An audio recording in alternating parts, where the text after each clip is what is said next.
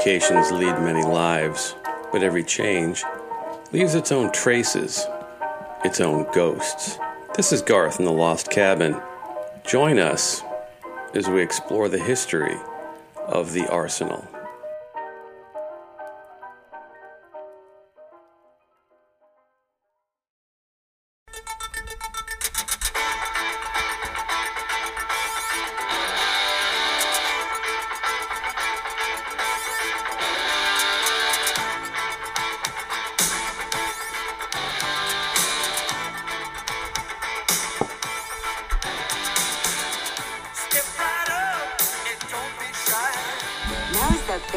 Time to save at Ann and Hope on GE and Black & Decker Houseware. When I was young, one of the most exciting things in a child's life happened. A new mall opened. Oh, sure, we had plenty of malls to pick and choose from, but this was a new mall. We'd never seen a new mall before. The old malls just wouldn't do it anymore. There was hype to be sure, but it lived up to the hype, at least from my perspective. Looking for a parking space took forever because it was crazy busy. Walking into the front entrance was like stepping into an elaborate temple. Everything seemed lit up by lasers. I didn't even know what half the stores were for, but they all looked shiny and cool. It was tiled. There were palm trees. The first place I noticed was a t shirt shop that would press on offensive and crude images while you waited. One hour photo kiosks, electronics, you name it. If you were lucky, you might see Santa. What can I get you for Christmas at Ann and Hope? A washer and dryer. Want a new graphite freshwater fishing rod? I'd like to get some seat covers and a steering wheel cover. I like a make and bake oven. This week's Christmas presents at our unbeatable prices are Rayovac. Or at least a Cabbage Patch baby doll riot. It was a near riot. One woman broke her leg. Four others were hurt. One store official armed himself with a baseball bat. And within a matter of minutes, it was over. You did not get a Cabbage Patch doll this morning. No, I did not. How badly do you want one? Very, very badly. This is what all the fuss is about. Why are full grown adults fighting over these? Well, here's one reason. I want to get it.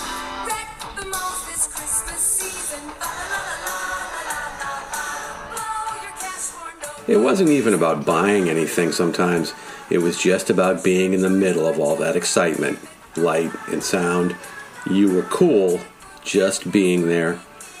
Above all, it had an orange Julius. I feel sorry for anyone who has never experienced an orange Julius. They were way ahead of their time.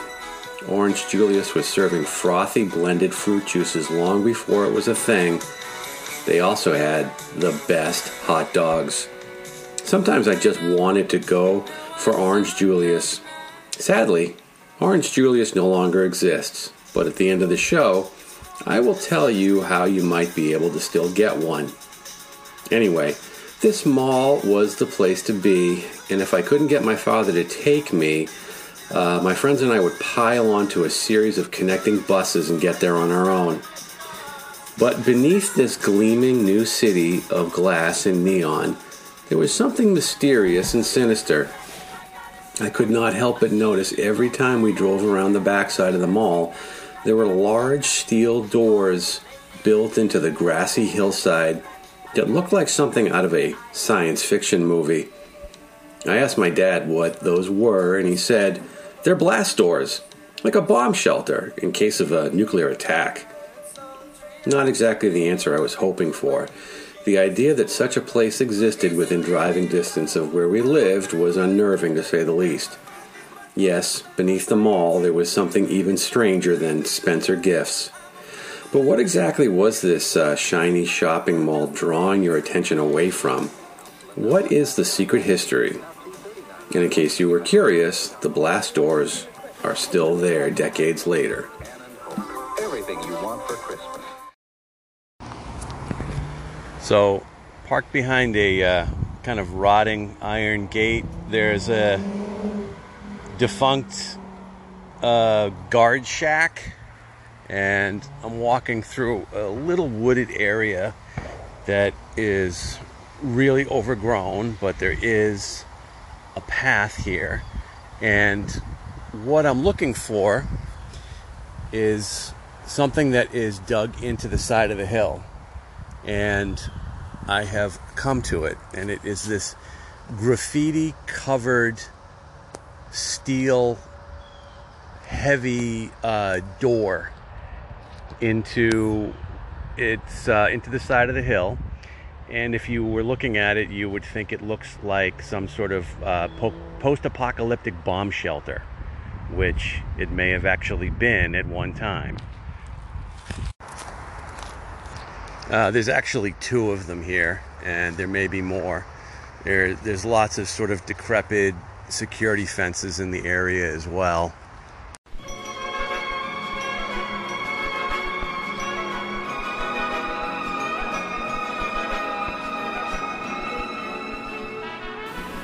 The mall was called the Arsenal. The Arsenal had many lives. After a couple of decades, the mall hit hard times as well as increased competition. It turned into a dead mall. Not an abandoned mall where all the stores are empty, but a mall that is mostly empty with only one or two stores, which is honestly much creepier than an abandoned mall because it's open, lit up, relatively clean. There are some people walking around, but it's a hollow, vacuous, alien landscape that just does not seem right, as if it was built for people who don't exist. The kids these days might refer to a place like this as the back rooms. However, this is not an episode about dead malls, which, don't get me wrong, is a fascinating subject. No, this is a story about what was and what is underneath this shopping center. The Arsenal Mall has since been reborn as Arsenal Yards and expanded. A multi building campus of stores, restaurants, and apartment buildings. It did not trigger any ideas as a kid when I heard that the mall was called the Arsenal because I knew that an arsenal was a large store or supply house. But I also realized it could be a stockpile of weapons. So, what was the real meaning of arsenal when this place was built?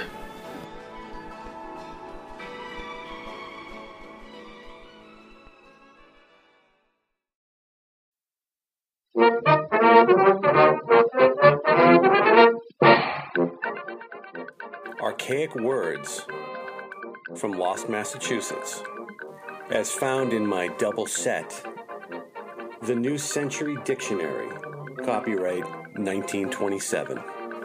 Arsenal, a dockyard, a public establishment for the manufacture and storage of arms, ammunition, equipments, etc., for military and naval use, a magazine of arms and military stores, any repository or collection of weapons. Arsenal.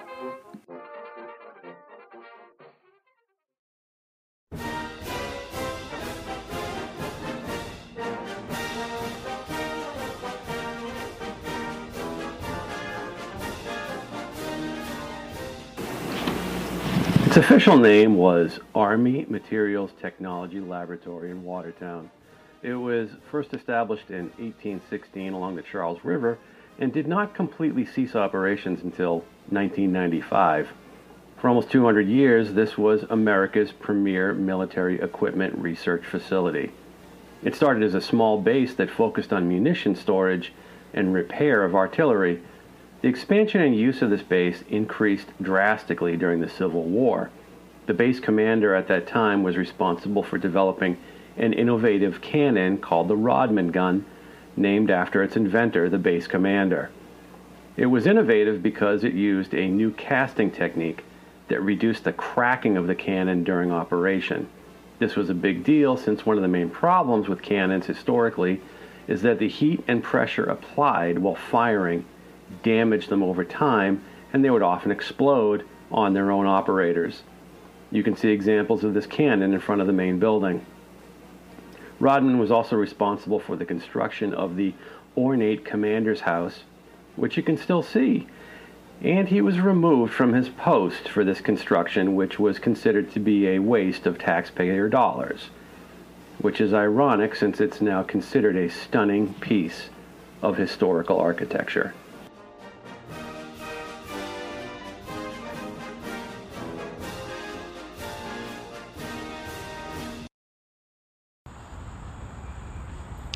And then at the top of the hill, um, above the blast doors, there is an absolutely stunning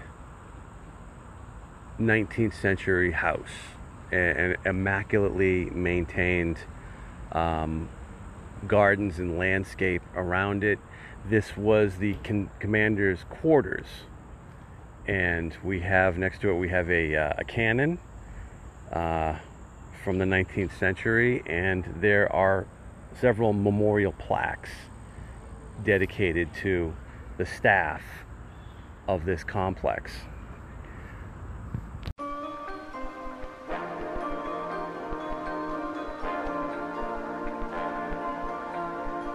Use of this facility for developing and maintaining artillery continued through the First and Second World Wars, transforming the landscape into a sprawling maze of factories and machine shops. The size of the buildings at the arsenal was needed to accommodate the enormous seacoast cannons that were placed to defend the country from attacks. Even though it was an army installation, most of the people who worked there were civilians and this became even more the case into the Cold War. At one point, the facility housed a nuclear reactor. Wait, what? Yes, this compound in the middle of a dense residential neighborhood five miles from downtown Boston and surrounded by major thoroughfares had a nuclear reactor.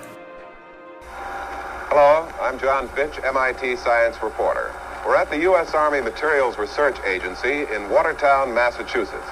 Behind me is a large nuclear reactor, the first of its kind to be built by the U.S. Army.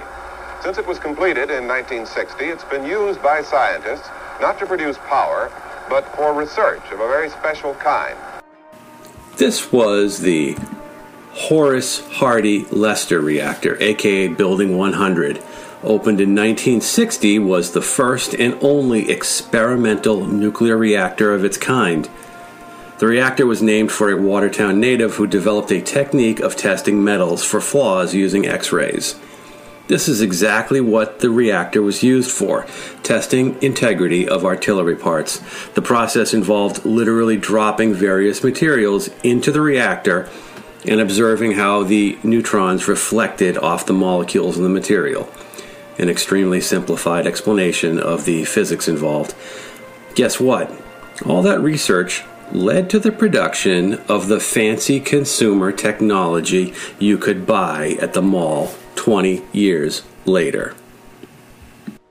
It's from this controlled addition of traces of impurity to very pure materials that the whole realm of solid state electronics has arisen, has made it possible to have such things as transistors, transistor, and diodes, which have led to the whole area of improved small size circuitry and led to many improvements in military, civilian. Of course, it wasn't long after the opening of the reactor that uh, people started seeing UFOs over the facility. What? Yep. So you don't need to go out to the desert to see flying objects over secure bases. You can do it right here in Massachusetts. As military technology changed, the massive capacity of the arsenal was no longer needed, and pieces of the property were sold off to the local government and eventually used for the development of a shopping mall.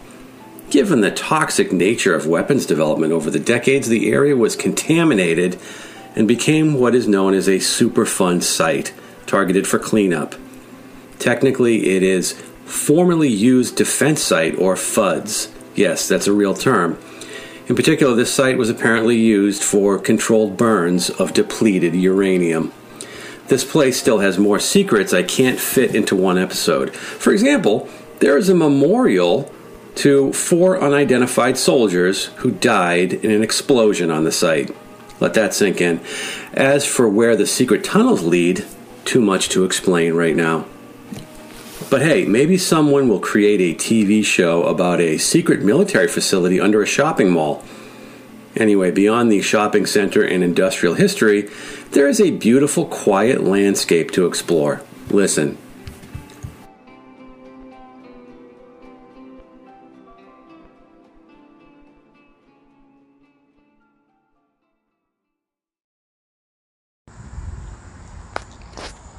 Now I am uh, behind the commander's mansion, and there is a delightful garden path back here with rows of trellises that you can walk through. It looks like there's a tent set up for an event, probably a wedding of some kind.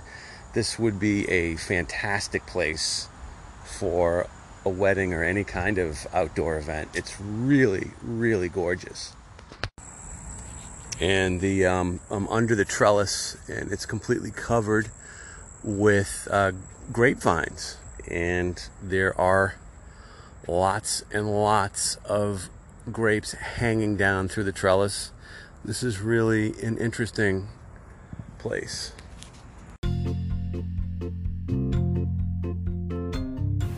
Directions to the Arsenal. The Arsenal is on, well, Arsenal Street in Watertown, Mass. The back road is Greenough Boulevard that runs along the Charles River and connects to North Beacon Street. If you go to the intersection of Beacon and Greenough, you will see the old guard shack entrance and the bunker blast doors, but you will have to drive in from the opposite side of the campus to park since there is no parking on these roads and the gate might be locked.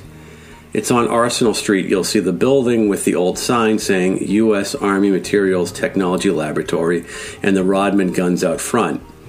The entire area really has several sections with distinct purposes, uses, and conditions. The mall shopping section is between Forge and Bond Street. This is the old mall as well as the newer Arsenal Yards. The more office parky section is between Bond and Thornton Ave. As you get into these areas going down Kingsbury Street to Woolley Ave, you might see uh, some of the more recently converted buildings or structures that are in process. Depending on where and when you go, you may see decrepit factory buildings or vacant landscapes that have been demolished. The truly interesting stuff is in the back, behind all the giant buildings, down Hido Trez Circle. This is where the beautiful commander's mansion is the grapevine trellis, the creepy bunkers, the rotting guard shack. On the other side, there is a newer playground and a baseball diamond. It's really one of those places that seems to go on forever. If you have time to wander around on foot or by bike, the bike trails in this part of Watertown and Brighton go right to the back area of the arsenal. Rather than explain where every object is or was, I will have a link to a great historically progressive map eh, of the complex. Now for the most important part Orange Julius. Orange Julius was purchased in 1987 by Dairy Queen. You can get all the classic Julius blends at participating Dairy Queens. They also sell hot dogs, so you can experience all the shopping mall glory of the old days. Enjoy.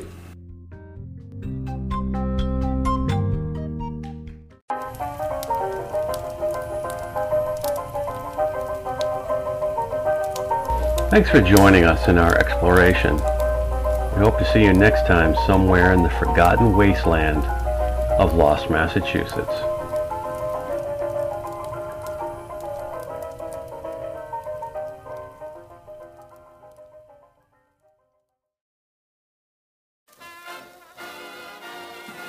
Hey, if you like the show for some reason, there are lots of ways you can join the fun or get a hold of us. You can message Lost Mass through the podcast apps on Anchor. There's a voice option.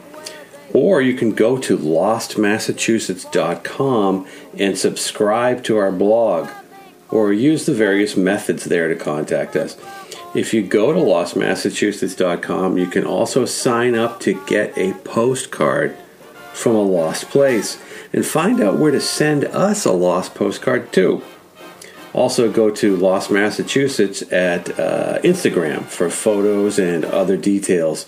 We will do our best to respond to comments uh, directly uh, as well as within the show. You might hear um, your own comment. That's fun.